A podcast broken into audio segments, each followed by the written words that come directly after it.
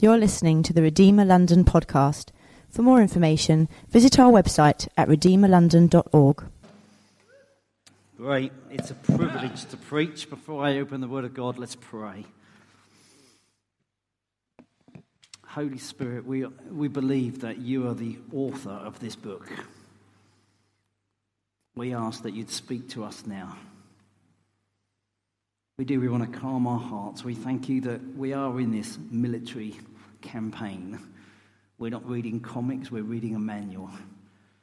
I pray that as we open the manual today, that you'd speak into every heart. I ask this in Jesus' name. Amen. If you've got a Bible, I would love it if you could turn to Luke, Luke and chapter 24. We are going to multitask this morning because I'd like everyone to stand as I read to you. So could you all please stand? And I'm going to read to you Luke 24. I'll explain why you're standing in just a moment. Luke 24 and verse 13 to 32. On the road to Emmaus, it's called. Now, that same day, two of them were going to a village called Emmaus, about seven miles from Jerusalem. They were talking with each other about everything that had happened. And as they talked and discussed these things with each other, Jesus himself came up and walked along with them, but they were kept from recognizing him. He asked them, What are you discussing together as you walk along? They stood still, their faces downcast. One of them, named Cleopas, asked him, Are you the only one visiting Jerusalem who does not know the things that have happened there in these days? What things? He asked. About Jesus of Nazareth, they replied. He was a prophet, powerful in word and deed, before God and all the people. The chief priests and our rulers handed him over to be sentenced to death, and they crucified him. But we had hoped that he was the one who was going to redeem Israel. and what is more, it's the third day since all this took place. In addition, some of our women amazed us. They went to the tomb early this morning, but didn't find his body. They came and told us they'd seen a vision of angels who said he was alive. Then some of our companions went to the tomb and found it just as the women had said, but they did not see Jesus. He said to them, How foolish you are! And how slow to believe all that the prophets have spoken. Did not the Messiah have to suffer these things and then into his glory? And beginning with Moses and all the prophets, he explained to them what was said in all the scriptures concerning himself. As they approached the village to which they were going, Jesus continued on as if he was going further. But they urged him strongly Stay with us, for it is nearly evening. The day is almost over. So he went in to stay with them. When he was at the table with them, he took bread, gave thanks, broke it, and began to give it to them.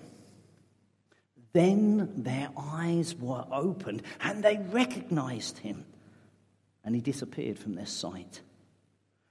They asked each other, Were not our hearts burning within us while he talked with us on the road and opened the scriptures to us?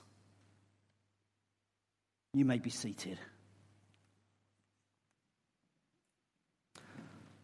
Jesus has risen from the dead. He is victorious. He has conquered. He has done what nobody else in history has been able to do. And now he's walking along the road and he meets two disciples. I, I guess I often put myself into scripture and I try and imagine what would it have been like if that had been me. I would have been tempted to shouted, Hello! I'm Jesus. I might have been tempted just to have pulled up my sleeve and said, Do you see the scar? Do you want to see the side and where the spear went? I might have shown them the scars of what happened. I guess I might have shared the experience through my own eyes, the agony of the cross, the amazement of the stone rolling away as I then escape. But what does Jesus do?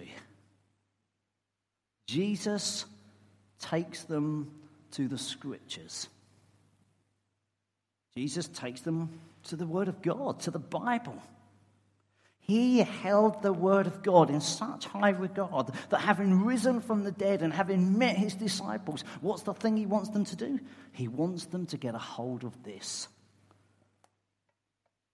In some respects, this shouldn't surprise us.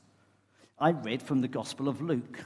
There are four Gospels Matthew, Mark, Luke, and John. Earlier on in Luke, there had been a story told by Jesus there was a very poor man called Lazarus who was covered in, in lots of sores and he sat and he begged. And there was a rich man that went past him and did nothing to help him. When the rich man died, he was cast into torment. And across the chasm, he could see God. And he said, Oh, just give me a drop of water. And in fact, if you can't help me, help my family. I've got brothers on earth. They need to know about this. In Luke 16 and verse 27, it says this I beg you, Father, send Lazarus to my family, for I have five brothers. Let him warn them so that they not also come to this place of torment. Abraham replied, this is the story that Jesus was telling. They have Moses and the prophets. Let them listen to them. No, Father Abraham, he said, but if someone from the dead goes to them, they will repent. He said to them, If they do not listen to Moses and the prophets, they will not be convinced, even if someone rises from the dead. You see, throughout the book of Luke, the importance has been what about the Word of God? What about the Word of God? This is how they refer to it. And so I guess what I want us to look at this morning is just this one phrase.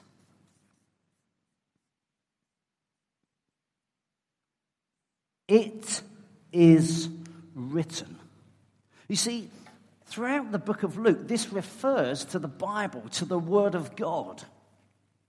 And, and, and, it's many, many times there. I'm going to skip through them fairly quickly. This morning, you will find it would just be scriptures coming up on the passage here. It is written. Well, it all started when Jesus was a child, when he was in his parents' arms in Luke, 20, in Luke 2, verse 23, when the time came for purification required by the law of Moses, Joseph and Mary took him to Jerusalem and presented him to the Lord, as it is written. So Jesus grew up in this family where there was a sort of sense of what does the word say?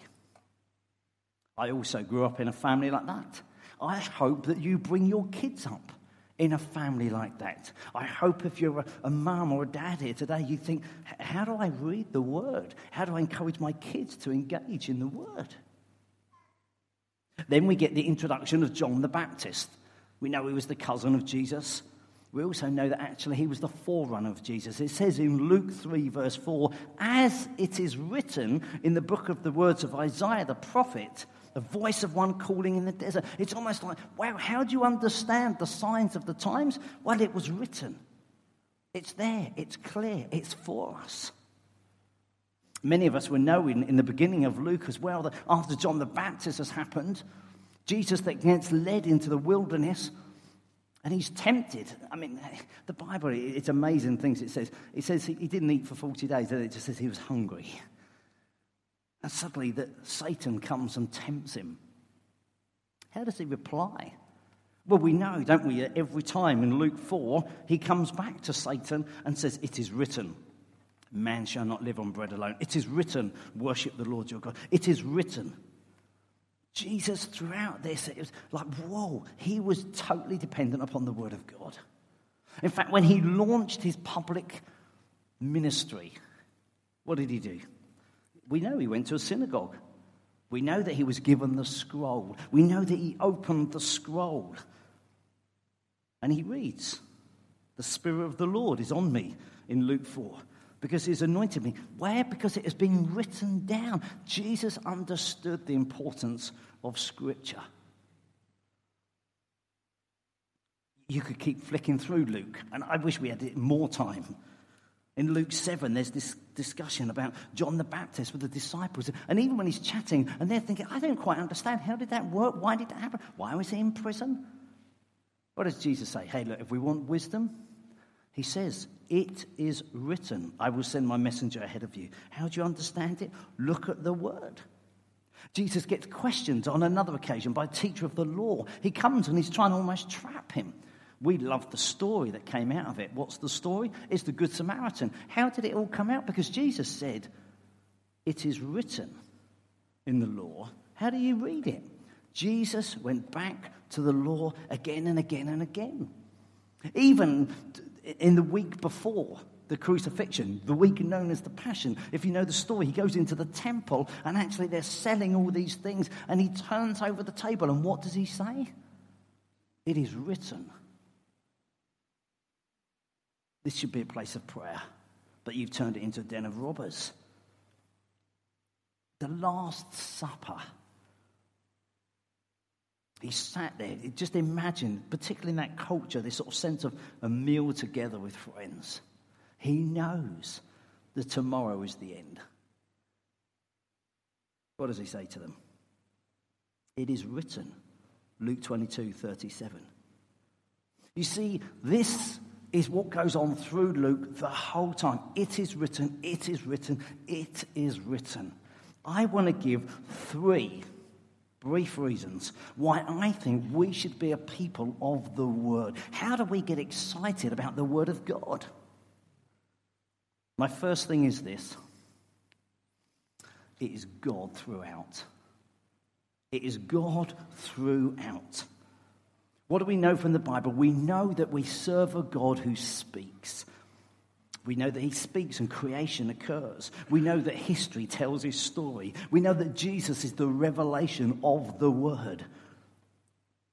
We know in 2 Timothy 3:16 that all scripture is God-breathed and is useful for teaching, rebuking, correcting and training in righteousness so that the servant of God may be thoroughly equipped. This is about God. Often I put quotes up on the screen just to try and help you go with it. But I'm only putting scriptures up today, so I can't quote this person, so I'll pretend it's my own wisdom. If you want to hear God speak, read the Bible. If you want to hear Him audibly, read it out loud. You see, I think God so wants to speak through the Bible. It's, it's all about Him. All of this scripture there's a revelation from the Father, and it points us to Jesus. Jesus is the hero of the story. I found that quite a shock. I don't know about you, whenever it's like David and Goliath, I always considered myself what are the Goliaths in my life? What are the stones that I'm going to sling? Actually, I think no, Jesus is the hero. He's the one who conquers, the one who stands opposed to us. Where am I in the story? I'm cowering in the camp thinking, send somebody else. I'm the chicken that's hiding away because it's all about Jesus Christ. God is the hero. Jesus even said to the religious folk in John 5, You study the scriptures diligently because you think in them you have eternal life. These very scriptures testify about me. All scripture points to Jesus. I believe that. Whatever the book, we've got to think hang on, how does this reveal something of Jesus to me? And I believe that all scripture is anointed by the Holy Spirit. I believe that He anointed the people to write it, and He anoints us when we read it. That's why we pray. Before we open the Bible, it's great to say, Please speak. Says in Hebrews, as the Holy Spirit says, Today, if you hear his voice, do not harden your hearts. Why? Because we want to know it is written, it is God throughout. That's my first point. What's my second point about the Bible for you today? My second point is this the Bible is enough. The Bible is enough. It says in Psalm, Psalm chapter 1 Blessed is the one who does not walk with the wicked, or stand in the way of the sinners take, or sit in the company of mockers, but whose delight is in the law of the Lord. Our danger is that we get so bombarded with information that we think it's the Bible and something else. I want to argue quite firmly, quite strongly to you the Bible is enough. The Bible is enough. I'm not having a pop at anyone else. I'd just like to say the danger can be with Roman Catholics that you have the Bible and the Pope. The danger with conservative Christians is that you have the Bible and 1920s culture. The danger with Pentecostals is that you have the Bible and whatever the Holy Spirit says today. The danger with legalists is that you have the Bible and the rules that we've written. The danger with any denomination is that you have the Bible and the traditions of the past. The danger with liberal Christians is that you have the Bible and whatever the most recent scholar says. So, what's your danger and what's mine? Is my danger that I take the Bible, but only through my own assumptions and prejudice? I've got to come back and say the Bible is enough. The Bible is enough. The Bible is enough. Okay, how do I understand it? Well, maybe I, I, need to read various things in various ways. There's so many clues in here that are incredible. We've just done a series on the book of Mark. I really enjoyed it, called The Story. I was reading just this week it says in Mark, when he fed the 5,000, he made them sit down on green grass. I thought, why was that detail in there? Well, we know that he relied upon Peter, and so maybe it was just a personal insight. But actually, I was thinking about it this week. If you go to Psalm 23, we can all quote that one, can't we? The Lord is my shepherd. He makes me lie in green pastures. Oh, so actually, that helps me understand the Mark passage. Why was it green grass? Because actually, the shepherd that they were looking for is Jesus Christ. And the picture gets clearer. How do I understand that? Because the Bible is enough. And the danger is that I don't read the Bible enough. But actually, the Bible is enough. My third thing that I'd like to say this morning the Bible is powerful. I mean, the Word of God, if you read Genesis, it says God spoke and creation occurred because that's how powerful the Word of God is. I sometimes think I put myself in this bracket. I've got to make it relevant to this generation. But actually, I think there is real power in here. And am I therefore saying I was out of date? No, no. The Bible is enough. There is power here. How often do you take in the word? Let's just think most of us in this room would eat three meals a day, and most of us are over 10 years old.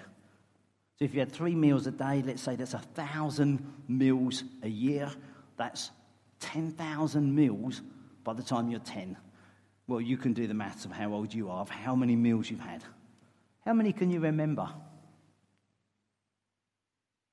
but they all did you good on the way. There is power in the word, and you don't always have to remember what you've read, but there's something of, oh, it's done me good along the way. It fed me for that season, for that day, for that week, for that month. There is power in the Bible. Power to change us. I'll tell you, one of the biggest challenges I find in the Bible Someone else said this, but I can't put their name up today because it's only Bible verses. It's not the bits that I don't understand that bother me, it's the bits that I do. Because there's a real power to the Bible, which means I've got to submit to it. And sometimes I think, hmm, golly, there are a few bits I don't understand, but some of them I do, and I think I don't really want to go like that. I mean, they talk even about money this morning, don't they? Well, the Bible is very clear on money. Do I understand that? Mm, do I want to live like that? We talk about community. Uh, you know, it's not just filling in a form, it's actually how do we get family? But the Bible is very clear on that. But I might think I just want to turn up on a Sunday.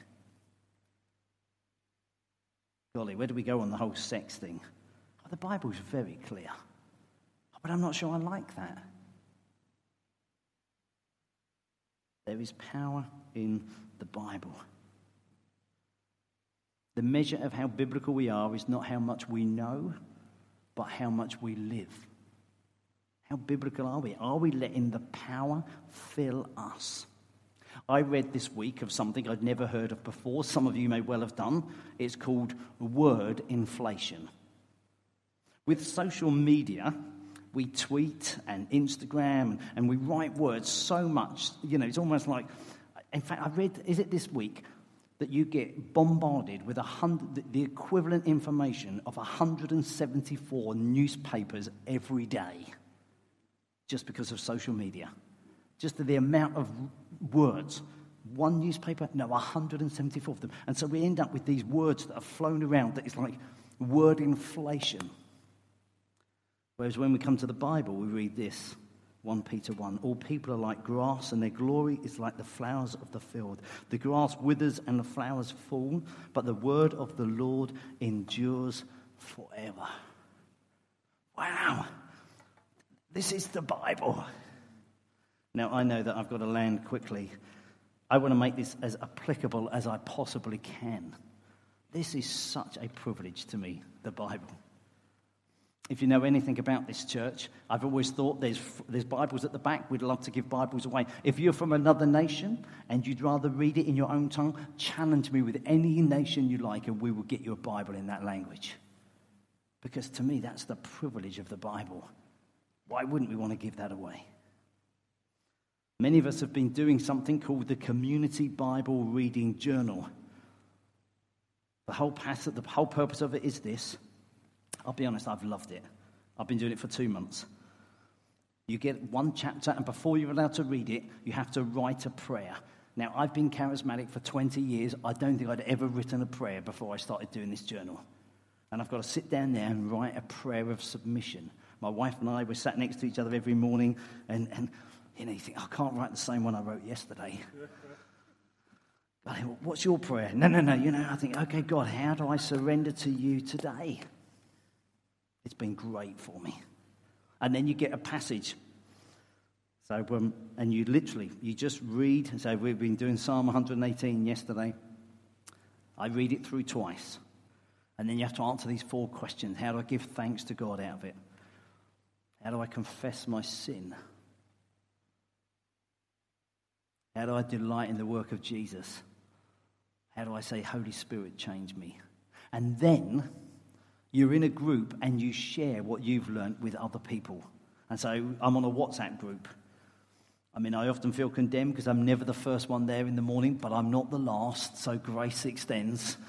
And I'm texting it in and suddenly saying, Oh, this is what I've learned today. Because we're not supposed to read the Bible on our own, we're part of a community. I have loved it. I know that Francois is going to come and tell me, tell us what he's been thinking about it. I asked a few other people in the church Go on, give us your tips on how you'd enjoyed this community Bible reading. Someone said this I found the simple questions each day have really helped me to understand and get so much out of the passage. Someone else said this Most of all, I enjoy being joined up with friends, focusing on the same scripture and sharing different perspectives. Someone else said to me, It's easy to access, it's low pressure and low guilt if you miss a day. It's great to hear the insights of others. Someone else said to me, I am blessed by how God is speaking to others as well as by what I hear him saying to me. Someone else said, I knew I should read the Bible, but I didn't know how to read it until I started the CBR journal. This is not a task anymore, it's a conversation with my Heavenly Father who loves me. Now, you think I might have made all those up, so I thought I'd get Francois to tell us in person. Tell us, Francois, how you started the journal and what difference it's made to you.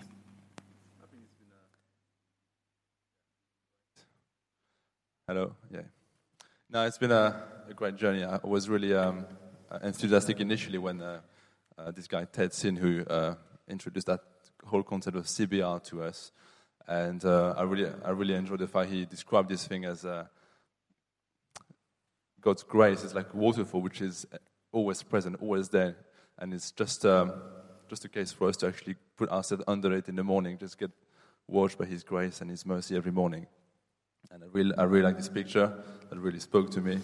Now, when Pete asked me yesterday to come you know, in the front and uh, describe what it is for me, I thought he chose me because I'm probably the least regular posting the, uh, the, the, thought on the WhatsApp group. But it's, uh, it's great because that's, it's all about, you know, um, you know, you, you, you're allowed to miss a day or two or whatever, but uh, it's great because you get reminded what people actually mm. get from the passage each day. So even if you don't read the passage, you can actually even just read the, the thought of your uh, co um, CBR uh, people. But um, I like the simplicity of it. It's just one chapter there.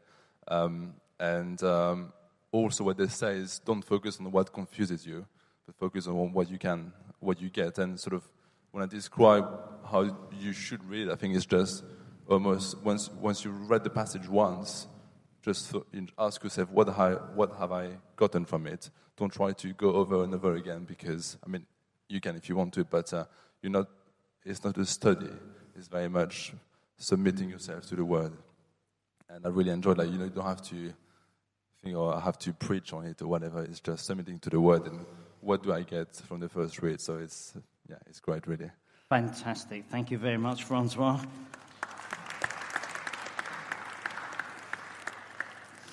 it would be foolish of me to tell you all about these and not sell you one. So there are five pound at the desk. I mean, you cannot get them anywhere else in the world that cheap. Our church subsidizes all of these so that you can do it. So I uh, thoroughly recommend you. I didn't know Francois was the lowest attender, so now he's going to be selling them to you at the table at the back. Okay, concluding. The problem arises if we think the Bible is there to give us information about God. You see, the Bible is not a bullet point and it's not a resume, it's a story. I have a mobile phone, but I don't tell you that I love my mobile phone. I love the fact that it allows me to speak to my wife at any point in the day. I don't go around and say, oh, I love a dialysis machine. I love the fact that my child could be on a dialysis machine and therefore it would keep them alive. I appreciate the health that it brings. I'm not here to worship the book, but the one it connects me to. Now I'm going to break my rule and I am going to quote one person. I also read this book this week, Bible Matters by Tim Chester. And he says this I read my Bible regularly because I have to. Not have to in the sense that someone might tell me off if I don't, or that God will get miffed with me, but I have to in the same way that I have to eat every day. This is how I live. Without God's word in my life, I get too readily preoccupied with myself, my fears, my insecurities, my reputation. Without God's word, I'm much more vulnerable to temptation. I need God's word to realign my heart day by day towards Jesus. I need that medicine for my soul, that battle speech, that love song.